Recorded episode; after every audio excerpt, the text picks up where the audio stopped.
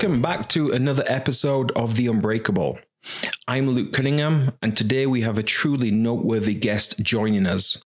Jon McGraw's career trajectory has been nothing short of remarkable. From an outstanding college football career at Kansas State to being a second round draft pick for the New York Jets. He's someone who has proven his mettle on the field, further solidifying his place in the NFL. Jon also had a significant tenure with the Kansas City Chiefs, totaling a decade in professional football. But his pursuits didn't end with football. Jon went on to immerse himself in the world of neuroscience. Today, he's the co founder of Vision Pursue, a transformative initiative focused on performance mindset training. In this compelling episode, we'll discuss Jon's transition from the NFL to neuroscience delve into the biochemical factors like dopamine, serotonin, and cortisol that influence our lives, and examine the practical habits that can make us more mindful. Moreover, we'll talk about how Vision Pursue is setting new standards in performance, not just in athletics, but also in the corporate world. We'll have our quickfire segment towards the end, also for a lighter touch. Jon, it's an honor to welcome you to The Unbreakable.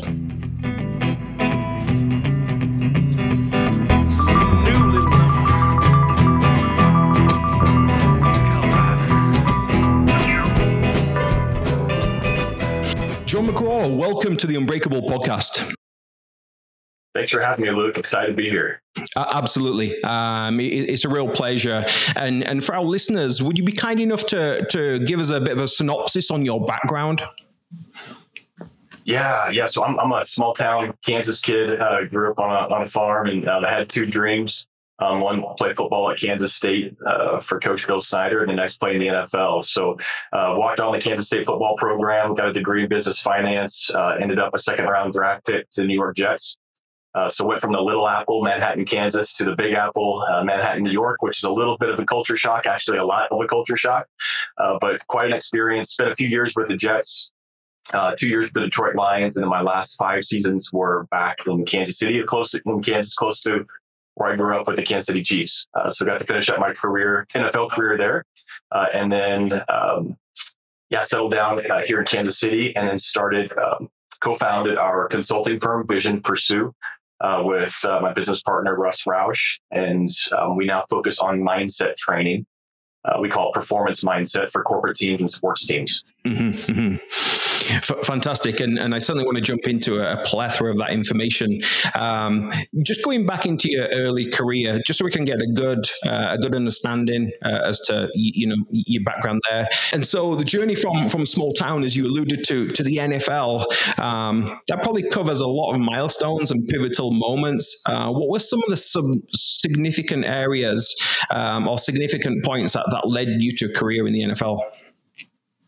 Yeah, I think number one was just having this innate passion uh, for sports. Like I just love sports. Anything that had a ball involved, really even I love track and field too. So competition, love competition, loved sports. So I had that just innate wired into me uh, from a really young age. Um, and I'll never forget when um, I found out, probably age five or six, somewhere in there, that people will actually pay you money to play sports for a living. Like that's a that's a full time job for some people. And I remember thinking like, oh, sign me up. Like my my life is figured out. I know exactly what I want to do with my life. Uh, and it turns out they'll pay you a lot of money if you're good at it. So so my, my course was set. Um, and, and, even I think what was really instrumental was that my parents encouraged that. Like they, they didn't come in right away and say, Hey, you know, Jon, being a professional soccer player, football player, basketball player, all at the same time, like that's not realistic. They didn't come in and do that. Um, and so I, so I was able to maintain that kind of dream. And even as I got a little bit older and realized that everyone else had the same great idea, creating a very competitive environment in professional sports. Even then, I, I, I maintained that hey, this was a this was possible, right? It's not it wasn't definitely going to happen, but it was possible. And I was also uh, had, had a you know good enough kind of grounding upbringing that I didn't put all my eggs in one basket. You know, I focused on my education, got really good grades, uh, was a two-time first-team academic All-American at K-State, uh, and so um, realized that uh, you know you want to have a good backup plan. So I had that in place, but kind of the pieces fell in place from having a really good support system and innate passion for the game. Um, when I got to Kansas State, I was way behind. I walked on, didn't earn. It. I had no Division One scholarship offers coming out of high school, uh, and part of that was playing at a really small high school um, uh, team, really small high school that I went to. But then also just not. I was a late bloomer, kind of developed physically a little bit later, uh, and so. Um, Coach Snyder having a really good walk on program at K State gave me time to develop uh, as, a, as a player and as, a, as an athlete. Um, so that was instrumental. Um, and then also just uh, going back to my support system, had uh, really great family, parents that um, gave me good instruction. Right, I was able to focus on the right things at the right time. I didn't get distracted by a lot of other things that I think a lot of my uh, peers were easily distracted by. I was very singular focused. Here's my goal. What do I have to do every day to get there? Um, and there, there weren't a lot of distractions along the way from age five to 23 when I was finally drafted in the NFL. And was that testament to your family uh, and the conditions they set? Did they allow you to flourish into that area, or was that something you had to get an early pulse upon? That's a great question. I, think part of it, definitely a big part of it, was my family parents and support system. Um, I, I, started playing Suzuki violin when I was five years old, and I was practicing. My mom was making sure I was practicing thirty minutes a day. Right, like there was just you just this was what you did. You develop these good habits. You put the work in, and you do the reps, and then you know you, you can achieve really amazing things if you do that over time. So so that was part of our support system. Another thing that I think really impacted me uh, was a car accident my freshman year in high school. That was my fault. So I just got my my uh, license. Was driving to high driving to school one morning. Have three sisters. My two younger sisters were in the car with me, um, and I got a little bit too close to the edge of the road. We were on this really narrow two lane county road, and there was a big dip off this you know ditch on the side of the road. So it kind of yanked the whole truck off the side of the road. I clip a culvert sign, just happened to be going over a culvert at the same time, comes back through the windshield and hits my middle sister Bethany in the forehead. Um, and just it was it was bad, really bad. Um, didn't know if she was going to make it. She was in the hospital for weeks. They had to jigsaw puzzle her forehead back together, um, remove three fourths of the frontal lobe of her brain, uh, and there was just no guarantee if she was going to make it. If she was, if she did make it, if she was going to recover. So, long story short, she does make a full recovery, miraculous full recovery. But what that did for my 14 year old brain was it just all of a sudden it kind of shocked me out of my small little, um, you know, small brain, small town minded brain and said, Hey, you know what? Uh, life is short. Like we're not, we're not guaranteed tomorrow. And I want to make the moments that I have here count. And I think that gave me this a little additional drive um, to focus on the right things, um, probably at a younger age than I would have otherwise. Yeah, it's um, well, well, Thanks for sharing that that piece. It's a miraculous tool. Is a brain, even at those early ages, how it can start to drive and, and promote certain behaviors. Um, incredible. And then um, Kansas State and, and, playing college football and, and, the gulf between that and the NFL. Is it as significant as it looks on the tin? Um, was the preparation there, or was there a, a completely different class of mindset when you got to the professional entities? Yeah, that's a great question. The jump from high school to college was was much bigger for me. It took me almost three years to catch up with the speed of the game, going from small town Kansas football to division you know, division one Big Twelve football, which at the time Big Twelve football in the late '90s was uh, probably the elite conference and, and probably had the, the uh, most talented players in it and most NFL caliber players. And so the jump from K State to the NFL wasn't very difficult because we were I was going up against NFL caliber you know athletes on, on pretty much weekly basis in the Big 12. And so I would say preseason and then a few games into the regular season, my rookie year, I was caught up with the speed of, of the NFL. And and you know, if I think back to um, what year would this be? This was 2002. 2002. 2002. Um, the probably the probably isn't the level of support, um, certainly mentally and emotionally, uh, of transitioning from from school to that Big 12, as you alluded to. Um, what tools did you have at your disposal um, in order to help that that, that transition? That's a great question. So, so I'll go back and, and the, the support system that I had, you know, parents, family, that was a really instrumental part of it. Um, but you're right. There, there wasn't, no one was really talking about the mental side of the game, right? There was just, hey, work really hard, you know, be tough, um, you know, see ball, hit ball, run harder, run faster, you know, hit harder. Like that was just kind of the that was the best advice you got back then, right? Um, and and so I had I had an enormous amount of performance anxiety. Um, going back to, to, college ball all the way through the NFL, um, that I thought was I was kind of unique, like no one else was dealing with it. Of course, you don't talk about these kind of things in the locker room. Um, I just thought, hey, this is just something I've got to work with and deal with having that support system was helpful. Uh, you know, also having uh, some things to fall back on. I got my degree, like I could, you know, uh, carry a conversation. I was able. I was going to have a, you know, a job, and um, but the biggest, the biggest, I think, concern was always you just don't want to let your teammates down.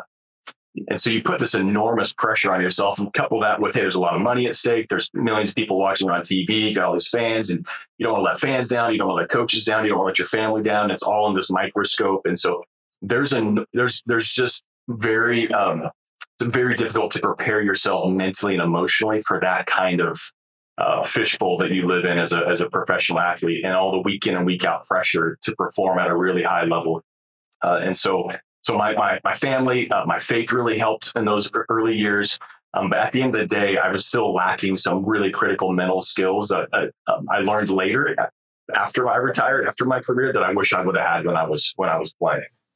And are there tools now for individuals who are playing the sport to hone into a lot sooner than, than you had? Yes, yes, it, absolutely. It's it's the um, kind of performance psychology in general. We've we've learned a lot. We've learned a lot about the brain. We've learned about what what it takes to perform at the highest level over a long um, scope of time um, and how to, how to sustain that. It's still not as accessible as I would we would like to see it be to especially youth athletes, um, but even professional athletes. Most of the uh, I would say all the major league sports are still way behind uh, in in terms of what they're delivering to their athletes. Uh, but fortunately, there's there's more out there, you know you can go to YouTube and and, and search and other others um, you know, digital media channels where there's some really good people out there. There's also um, some who aren't giving great advice, right? Um, and so you got to kind of be careful who you're who you're listening to. Um, but at the end of the day, it's it's more uh, available now than, of course, it was 20 years ago. But we still have a long ways to go. Gotcha. Um, and I, I, feel in this day and age, there's, there's slightly more empathy than there's been in past. I know we're saying that on the backdrop of what's occurred the last weekend in the Middle East, which, which is incredibly sad.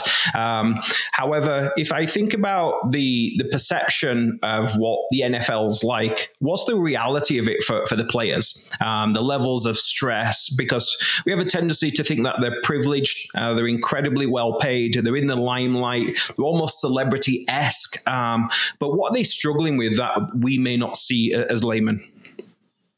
Yeah, that's that's a really great question.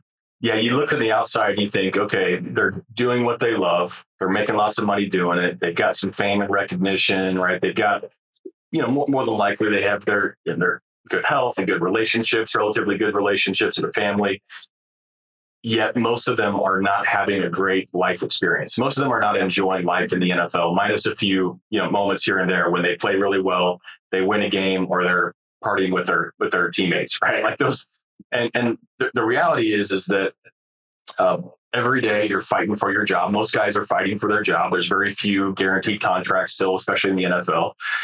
Uh, and so teams can cut you at any time uh, and they don't owe you any more more money from your contract. So no guarantee contracts. That creates a lot of pressure.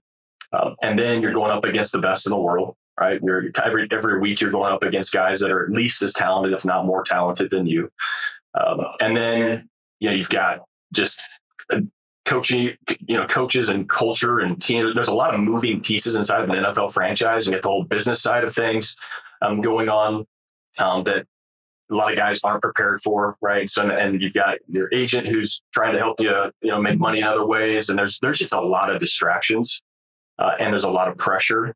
Um, it's hard to focus on the right things at the right time. Uh, family pressure comes into to play for a lot of guys uh, where you know families wanting to wanting to be supported.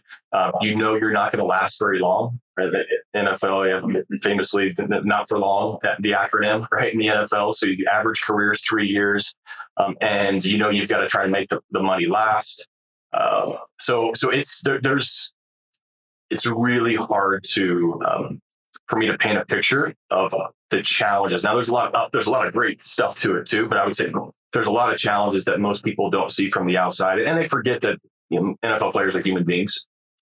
And you see them out there, and it looks like they're having a great time, and they love running into each other full speed. And um, if they don't see them Monday mornings when they can't get out of bed uh, and their body's pretty broken up, or after they retire, and all the the physical ailments that, that we have uh, from all that the damage that we do to our body, um, during that time. And of course, the, the mental health component and CTE and traumatic brain injury. And so there, there there's a lot going on there. And 99% of guys are ill equipped mentally and emotionally to handle that environment it certainly appears that way uh, from from someone who's been through impact um, and, and, a level of PTSD in the past. You can you can look on and see some similarity, similarities with some of these levels of sports, especially high impact um, yeah. physical sports, and, and, of course being being in the military.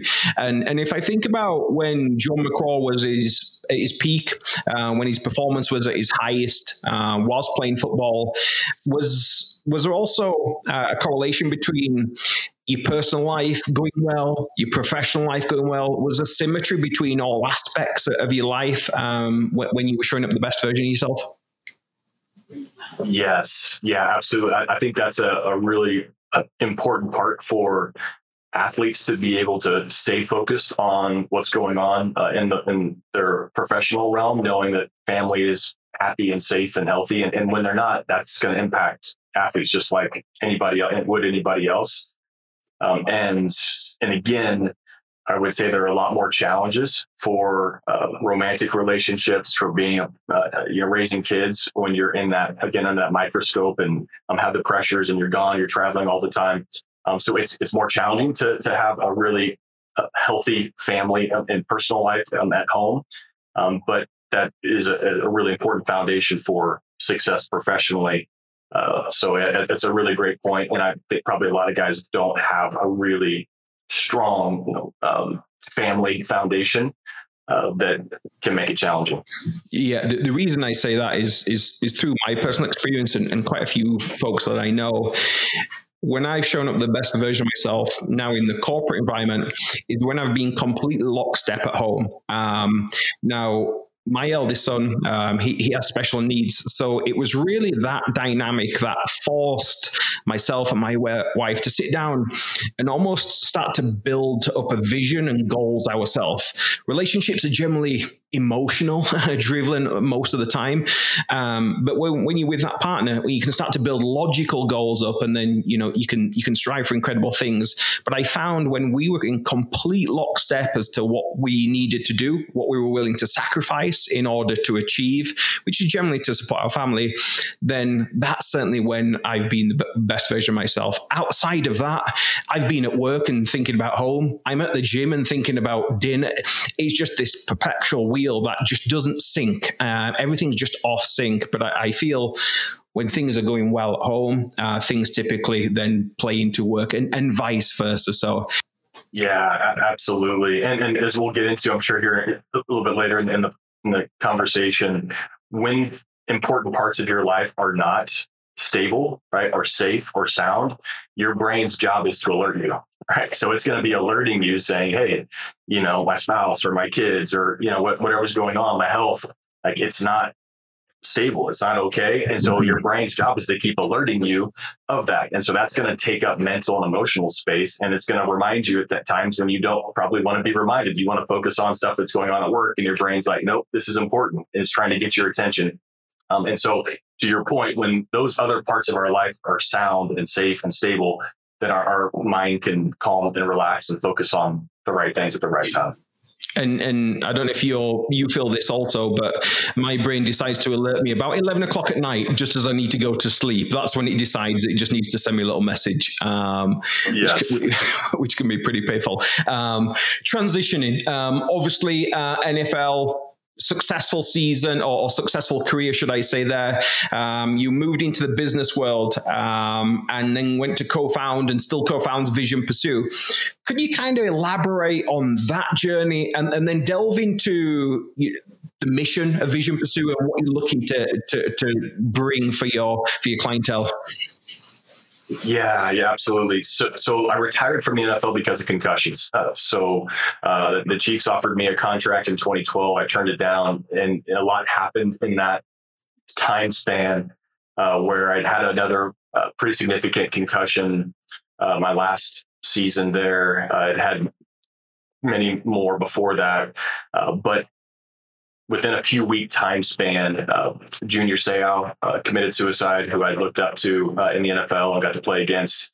Uh, so some of the people close to me that had played for a long time were struggling. a lot was coming out around CTE and some of the uh, the science behind. Hey, guess guess what? It's not good for your brain to go through um, this kind of pounding over long stretch of time. And sorry, CTE. Could you just elaborate on that briefly? Yes, yes. I'm not going to be able to pronounce uh, what the, the actual what it stands for. Um, but that is what they're finding from um, cumulative head trauma um, in football players, boxers, um, that leads to more of the degenerative brain diseases um, and, causes long term term problems. Um, so uh, that's what they, they've labeled what happens after cumulative trauma to the brain, traumatic brain injury. So um, so that was all coming out about that time. And I just was like, okay, I've got two young children um, and I'd like to be around for as long as I can. It's time for me to, to step away and do something else. As I was doing that, I became fascinated by the neuroscience behind traumatic brain injury and ways that I could be trying to improve my, my brain health and try to create an environment for my brain to, if not heal itself, to at least give it prolong, right, where I, where I was at as long as I could. So begin studying everything that impacts the brain. So from diet and um, exercise and hydration and breathing and sleep and uh, meditation. I got really deep into mindfulness meditation. Uh, and I was just kind of blown away by the brain itself and the brain body system um, and all the ways that we can enhance and improve and, and help it. And so as I began practicing a lot of these things, I began to experience a lot of benefit. I, would say I was experiencing some symptoms that would be uh, correlated to, to dramatic, traumatic brain injury within a year or two after retiring, and was concerned uh, within about a year of doing some of these different practices. Got a tremendous relief uh, and realized, hey, I've got there's a lot that we can do um, uh, to help improve our, our brain health. Uh, and so, as I was doing that, the, the, neuroscience got me into health psychology, which is just that relationship between the mind, the brain, and the body. Um, and then the health psychology introduced me more to this field of performance psychology, which I had heard of. I just didn't think there was much to it. Kind of thought I, you know, had it all figured out. Uh, and turns out that there are some really simple techniques that have a huge impact on our ability to perform at the highest level available to us. Uh, and so as I was playing around with all these different disciplines and learning them and also integrating some of the practices into my life, it was really transformational for me, like really transformational. And kind of found myself in these kind of coaching uh, relationships where I was helping share some of it with people in my life that were struggling or, or just curious about it. Um, and then fast forward a couple years, met my business partner. I think it was 2014. Met my business partner, and um, he was developing a mindset training program for the hedge fund he was at. He was coming from a very successful corporate career uh, in the hedge fund and technology space uh, and was seeing similar things in terms of burnout. Uh, and overwhelm and people just not being equipped to handle the pressure of um, a really highly transparent industry, the hedge fund industry, and trading millions of dollars. And there's really big consequences for wins and losses, um, just like in the NFL. Uh, and so there's a lot of parallels. And so he asked me to come in and uh, help advise him on some of the, the work that he was doing and developing a mindset. He was the, the chief operating officer at that hedge fund. Uh, and then fast forward, we start to develop a, a, program and get some opportunities to roll it out. Uh, two years later, he leaves the hedge fund and we decide to do this full time. I think that was 2016. We, we said, hey, let's go. There's a market for this and uh, let's go share it with as many people um, as will listen to us. Perfect. And and one would imagine that the the market at that time would be more aligned and associated to professional sports. But as you alluded to, this is also the corporate world too, uh, digging into this.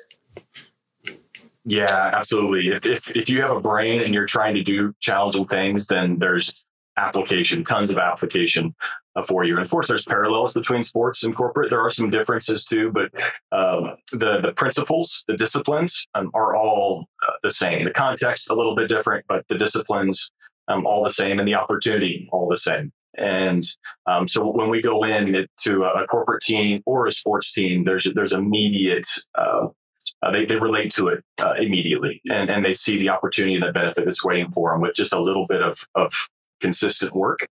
Uh, and yeah, and it's um, been proven out now. We've gotten to, to have some really uh, amazing transformational um, impact on corporate teams and sports teams and a lot of individuals that really uh, changed their lives in, in radical ways. Um, by going through the, the program. And and uh, the product, the program itself, um, how how is that how is that yeah, so we have two 10 week programs that we run teams through. So if you think about mindset training, for a long time, it's been thought of as a really a one on one thing, right? Like you get a, a coach uh, or a mentor or a trainer, and it's really thought to be more one on one. And that's a really important part of personal development, professional development. What we saw early on was that the majority of the skills required um, are generic. Like everyone needs kind of these generic, and we'd say probably eighty percent of it is very generic and very general. Like this is this applies to everyone inside on your team inside your organization, and then maybe there's ten to twenty percent that's personal. It's a nuance to them, um, but the majority of the skills, the mental skills that we all need. Uh, are very generic. And so we developed a training program that will allow organizations to scale. So we can do it with small teams, but we can also do it with large teams, hundreds of people at the same time can go through our program or even more. Um, and it's a two 10 week program. So the 10 week programs consist of live virtual training, um, usually about an hour a week. Um, over those 10 weeks uh, with one of our instructors. And then we have a mobile app that delivers daily practices. Um, and so they're, they're committing to some daily practice three, four, five times a week, somewhere in that span, about 10 minutes a day. Um, that goes alongside with the teaching and training um, that they get weekly. Um, and so they'll go through those two 10 weeks usually organizations will this would be a part of their onboarding process. So they just this is something that all their new hires go through um, okay. every year. Uh, and so it's just kind of part of their dna part of their culture and they develop a, a common language around a lot of principles and themes. Um, and then we also have some more advanced training for for example a leadership team that really wants to go more deeply um, and where collaboration is, is essential to their success. And we do have some more um, uh, training for the, for for those um, teams. But in general it's these two 10 week programs cohort that we run cohorts through. And are you gauging success based on collective and individual feedback from the clients? That's correct. Yep. So we, we uh, the through the mobile app and the work that they're doing there, and then also uh, just self-reported, um, that we're able to get some very um, subjective. Right. This is them just giving their personal experiences. They go through it, um, and one of the big things that we measure is life experience. And so we'll ask them, hey, typical workday. If you had to break it down into four categories what would that typical workday feel like to you? So how much mm-hmm. of that typical workday so from the time you wake up in the morning the time you go to bed at night how much of that is stressful and annoying? Um, and a lot of times they've got close they're close to 100% at that point. The second category is it's not as bad as i'm stressed out but i'm life is kind of monotonous. It's a means to an end. Going through the motions to get to something more important in the future. Kind of boring monotonous um, experience. The third category is escape. So these are mm-hmm. ways that I get some relief from the stress and the annoyance and the monotony. And sometimes these are just hobbies, right? Sometimes these can be unhealthy forms of self medication, ways that we cope and get some relief that oftentimes have some consequences to them, negative consequences. And the fourth category, I feel really good. I feel engaged. I feel purposeful in the work that I'm doing without the escape activities. So we haven't break down that into four categories. All four of those add up to 100%. Um, and then we we measure that at day zero, day 30, day 60. Um, and it's it's a really significant shift um, in how they experience typical workday. What's great about it, what they see is that while their circumstances are impacting how they experience life, the biggest component of life experience is not our circumstances, but how our automatic brain has been programmed to interpret mm-hmm. our, our circumstances, or in other words, construct meaning from our experiences. what they realize is they have a lot of control over how they experience their circumstances. Not a lot of control over, over our current circumstances, right? Now we can influence them, and there's nothing wrong with that, right? Like let's keep going after your goals and try and be ambitious and try to achieve and improve your life circumstances, but just know that's not going to radically shift your day to day life experience. Mm-hmm. What will shift it is if you learn the mental skills that help you choose how you're going to interpret those circumstances, how you're really going to experience those circumstances. So, what's really great is by the end of 60 days, they realize, wow, like I could have a, an amazing life experience today. Mm-hmm. I don't have to wait until I get that lake house or until I get that promotion or until I get that perfect relationship. I could have an amazing life today. And that's a super empowering shift for them. Mm-hmm. And if I think about society today, we're kind of geared up for instant gratification in all walks of life. What would be some of the sacrifices an individual may have to make in order to reap the benefits uh, through, through your program? Yeah, so so there, there's really not a lot to start to move the needle, um, and and the way we teach it, there are certain uh, mental skills that we call them, right? Psychological tools that we can use. And then we also teach some really basic behavioral tools that will help begin to get um, the neurochemicals and, and, hormones in our bodies just operating better. Um, and what we're always looking for is what's the least amount of time, least amount of energy, least amount of investment for me personally to get the biggest ROI, like the biggest bang for my buck. Right? Mm-hmm. And so we have these some, some really simple techniques that we teach that will allow them to start to get some relief and create some momentum. And then they start to realize, oh, wow, I'm, I'm getting excited about this. So, so it's, it's not like I'm, I'm having to give up and sacrifice and I'm having to, you know, I can't do what I really want to do. I can't have all those sweets and I can't stay up late, and all those things. They start to get really excited about, wow, this is how this impacts my brain. So, for example, a great um, one of the ones we use a lot that's really popular early on is um, in our program is we teach this this principle of expect the expected. Right? Mm-hmm. And we just ask them to think about their life, right? And all the things that are stressing them out, triggering them, getting them off their game. And we ask them, how many of these things should you expect, right? Like how many of these things are just a part of the human experience or just a part of your role at work or just a part of being a parent or being a spouse? And 99% of it is all stuff that we should completely expect, mm-hmm. right? Like this is just, this is just part of the deal. We signed yeah. up for this. Yeah. And what it does is takes the edge off. They're like, oh, okay, I don't have to be surprised by that every time it happens. Like this is mm-hmm. just something normalizes it for their brain. And they're like, okay, yeah, it's it's irritating, but it doesn't have to send me, you know, to you know, code red. yes. Yeah. So so um, so that's that's one simple tool. Another one's really simple, and this comes from the the lab of uh, at Stanford, Dr. Andrew Huberman, who's really blowing up, and he, he's an amazing uh, professor of neurobiology and ophthalmology. Uh, we love him and his research, and he's done a great job of communicating that to the masses. And so, really, a, simple technique is just get outside for five to ten minutes in the morning. Just get some, get some natural light in your eyes, and that creates all kinds of benefits for your entire system, including your sleep helps get your circadian rhythms working. And so like that's not usually a, a big obstacle for people. Hey, I can get outside for 10, 5, 10 minutes in the morning um, and make that work.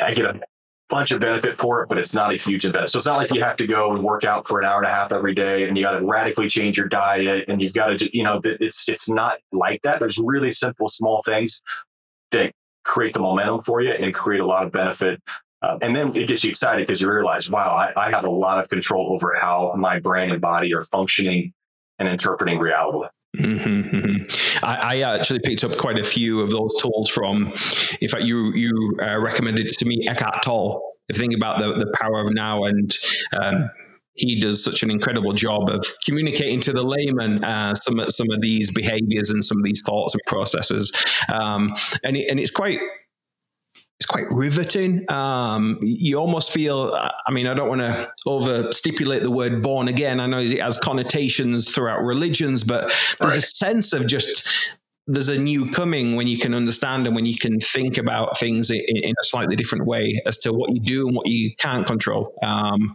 but uh, really incredible work. And just just one other um, question on on, on this, um, I'd love to ask you before before we move on, and that's if we think about society now, are we getting weaker as it relates to resilience, or are the atmospherics making it more difficult for us to get through um, our daily lives?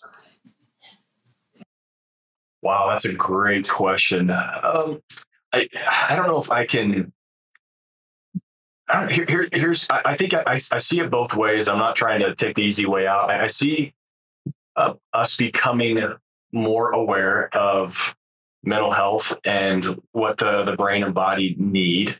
Um, I also see us making it more difficult to engage in those healthy choices and behaviors. So, for example, social media, right? And just like anything else, it's it's not good or bad; it just is. But put it in the hands of a really healthy working brain, then it's going to be a great tool. And put in the hands of a not so uh, healthy brain, it's, it's not going to be a great tool, mm-hmm. right? So, so there's a lot of things out there that if you're prepared and you um, are healthy and are in a good place, you develop good habits, um, you're you're going to be fine. But if you haven't, then it's it's I think it's it becomes more challenging. So from a from a resilient standpoint, uh, man, that's that's a really tough one. I, I, think it depends on on the demographic and, and who you're who you're looking at. I, I think here's what I here's what I'm optimistic about.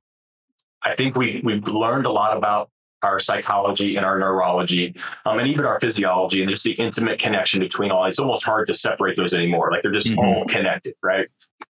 Um, it's all really just one system.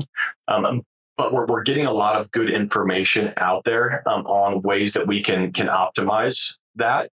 Um, and for example, again, going back to Dr. Huberman, how do we keep our dopamine levels elevated? At the end of the day, resilience is dopamine. If you mm-hmm. have dopamine in your brain, you're going to be resilient. If you don't have dopamine in your brain, I don't care how tough you are, you have no chance. Right? You just, you just, you, you can't, you're not going to be able to do it. Your, your system will just shut down and, and, um, and not be able to function. So learning some simple techniques to keep our dopamine elevated, which really isn't that hard to do at the end of the day, that's going to create a very resilient culture. And so, so I, I think that um, giving more attention to, to mental health um, and the needs that people have is really good. There's also the danger, I think maybe you're alluding to, that the more attention you give to something, the more you make a, a bigger deal of it than it really is. Uh, there's a really good book, The Coddling of the American Mind. Um, and I'm going to forget the author. Well, maybe I'll think of it here in a minute. Uh, but a really good book talks about this this concern that the, the more we coddle the, the, the, the mind and the body, um, the less resilient we get. The way we get more resilient is we stress ourselves, we stretch ourselves outside of our comfort zone, right? And, and, and the more that we can stretch ourselves outside the comfort zone, the stronger, more more resilient we get. And so if we create a culture where no one's ever stressed or stretched, right, then there's no growth. We, we, we we're stuck where we're at. Mm-hmm. Um, and so so I, I, I see a little bit of both. I see it going both ways here, here's what I'm really excited about. Um, and and I love resilience. I think resilience is is fantastic. Um, but there's this uh, new concept um, called anti fragility. Um, and it's, it's not a new concept. It's been around for a while, um, but it's become more popularized. Um, and again, I'll, I'll, think of the, the gentleman who uh, coined the, the term, or who at least has made it more popular. And I, I love the idea of this, which is think about resilience resilience is I get stretched outside of my comfort zone. I get challenged, but then I'm able to bounce back, right? I'm able to bounce mm-hmm. back to where I was before relatively quickly. I'm a very resilient person. Anti fragility is not only do I bounce back to where I was before, but I actually get stronger, mm-hmm. right? So, so challenges not only are, are, do I have the ability to get back to where I was before? Not only can I overcome them and re- return to homeostasis, I actually become a bigger, better, stronger, individual, right? Through that that process, um, and and this also goes back to the work of, of again of Dr. Huberman, where th- what they found is that someone who consciously embraces difficulty, right, who doesn't fall into that victim mindset, oh, this shouldn't be happening to me, this only happens to me, I'm unlucky, right? We fall into that that victim mindset. When we do that, challenges will steal dopamine from us. They'll, they'll steal life from us, right. energy. But when we can consciously embrace it and say, no, this is a part of my human experience. This is a part of my story, right? And I'm going to consciously, with awareness, I'm going to embrace this. Like I'm going to move into it.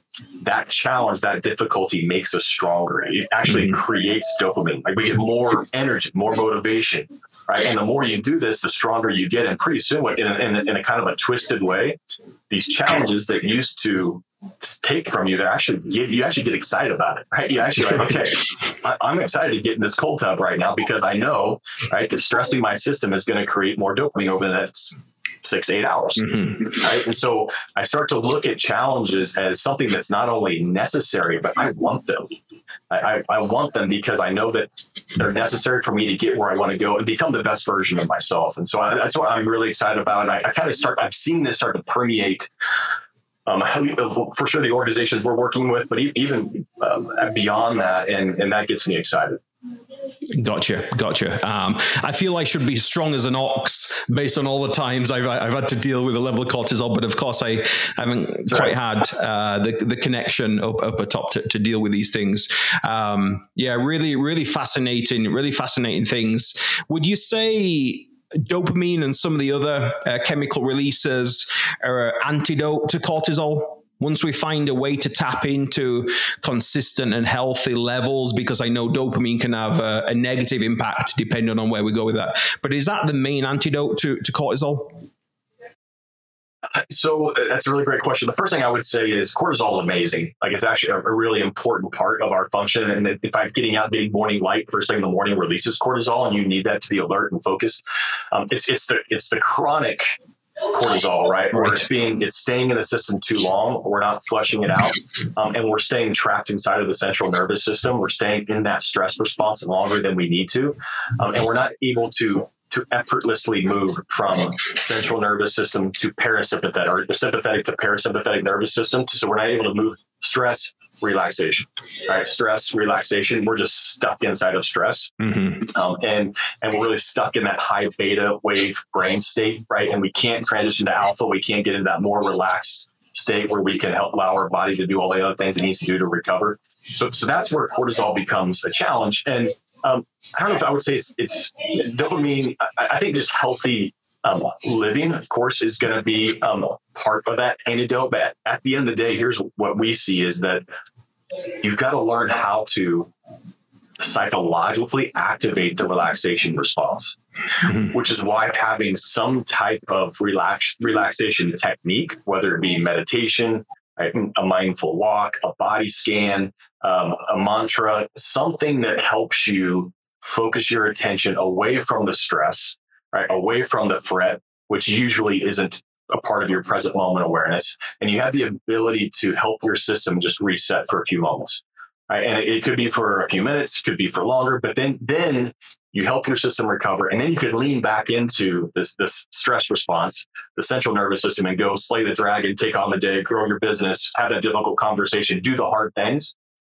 But what most people haven't figured out is that technique for them to activate that relaxation response, right? And, and that mm-hmm. releases a different chemical, serotonin, which is necessary. So, so dopamine is your is your uh, reward molecule to go out and pursue things that are important to you.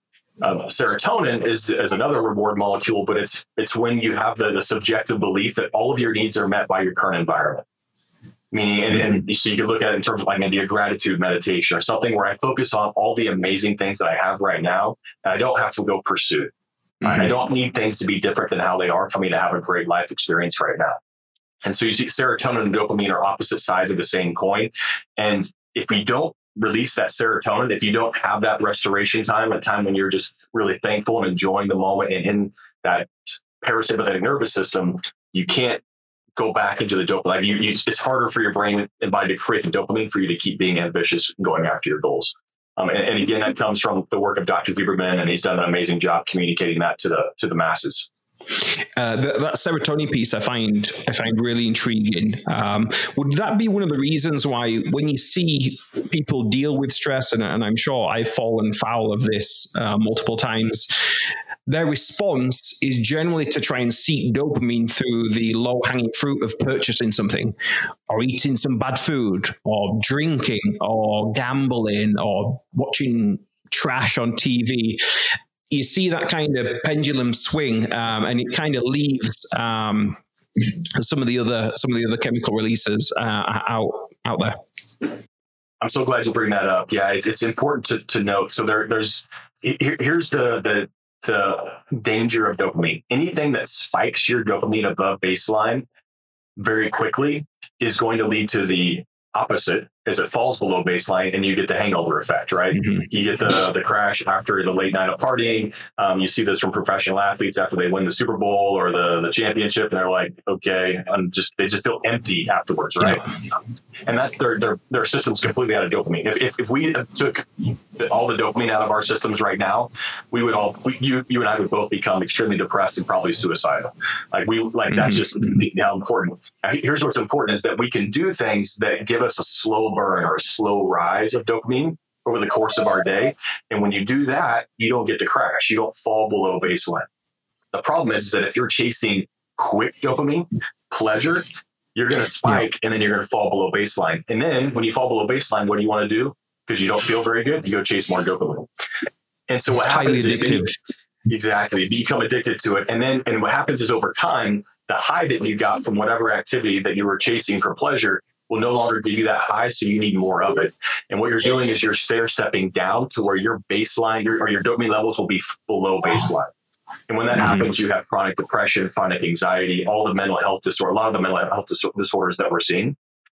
So learning how to to gradually raise your dopamine levels throughout the day is such an important and building those habits in. So morning light, really important. Um, intermittent or time restricted eating, really great way to do it. Uh, a challenging workout. Anytime you do a lot of physical exertion, that's going to give you that that rise. Cold tubs, um, ice, um, uh, cold showers, great way to raise your dopamine levels. Um, oh, and, and again, this is going to be gradual the course of your day, so you're not going to get that spike, you get that fall. So, um, not drinking alcohol, like that's going to, you know, taking some of the pleasure seeking, fewer sweets, um, getting good sleep at night. That's going to help release serotonin, which will help you create more dopamine the next day. So, more of those kind of healthy habits will help you create a healthy relationship with dopamine um, that's going to give you a gradual rise and help you stay above baseline. So, most days you're just going to feel good. Mm-hmm. And it's not because you just got, you know, a promotion or because you got, you know, a pay raise or because someone patted you on the back. You're just going to be sitting there doing your normal day to day work and you're going to just feel good. Right. and which is what we all want, right? We all, all want that. And, and that's having a really healthy relationship with dopamine and, and serotonin.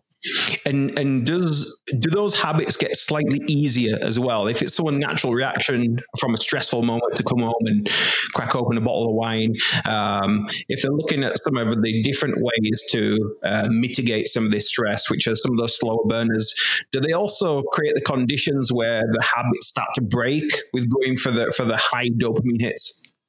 I love that. It's a great question. Absolutely. Right. So just imagine if your dope baseline dopamine levels are, are higher, then when you do something pleasurable, yeah, it feels good, but you the delta between the two, it's it's not that much. Like, oh, that was enjoyable, but then I'm going to go back to a really great life experience already.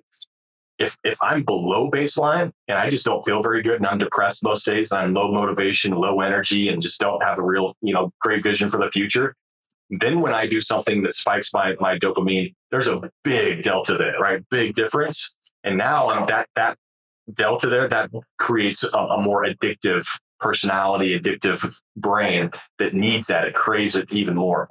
So absolutely, if you, if you can do the begin to implement some of these simple things that will raise your dopamine higher, then your desire for those more immediate pleasureful activities will, will decrease. Excellent. I think there's some really credible, actionable advice for, for our listeners to, to grasp hold of. Um, so, so again, Jon, thank you so much for, for sharing that world. And um, you can find out more. And I know a lot of corporations um, and professional sports teams are using Vision Pursue, uh, which is really built off the premise of this. Uh, this is taking it to a level that also enhances performance. Uh, so, and the link will be on that um, on this this podcast. Uh, Jon, I want to finish off with a couple of quick fire questions. Uh, are you cool with this? Let's do it. Favorite NFL moment?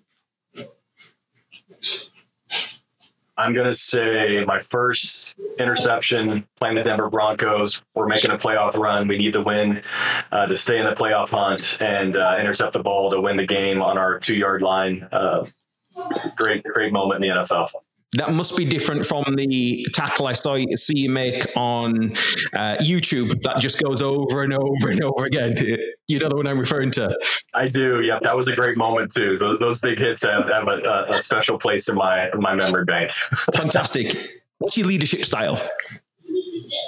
Yeah, my, my leadership style is uh, high empath. Uh, really get to know the person, connection first uh, figure out what they want, and then how to create psychological safety, lay that foundation. And then what I find is then you can push people, and people want to be pushed. But if you push them too quick and you don't develop the connection, you don't really figure out what they want in life, where they want to go, um, it's it's harder to challenge them and, and, push them. So I start with support um, and, and support as much as I can, and then once that's built, that foundation is laid, challenge. Let's let's push it to a level we didn't think was possible.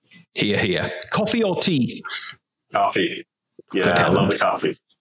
Moving quickly on. Biggest pet peeve?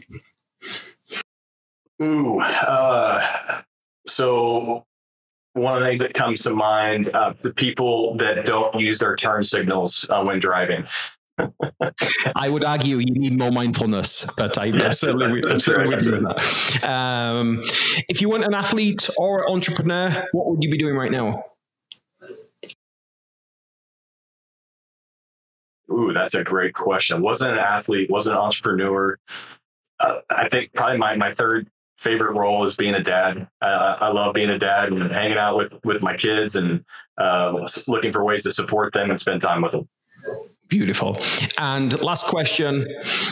Dinner with three people, dead or alive. You can bring anyone to the to the table. Who do you bring?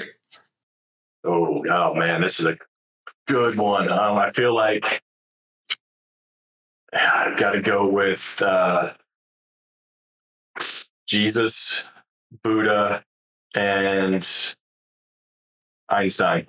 I think the world could do with a little bit more Jesus, Buddha, and Einstein right now. Uh, Jon McGraw, I really appreciate your time this afternoon. Thank you. Thank you so much.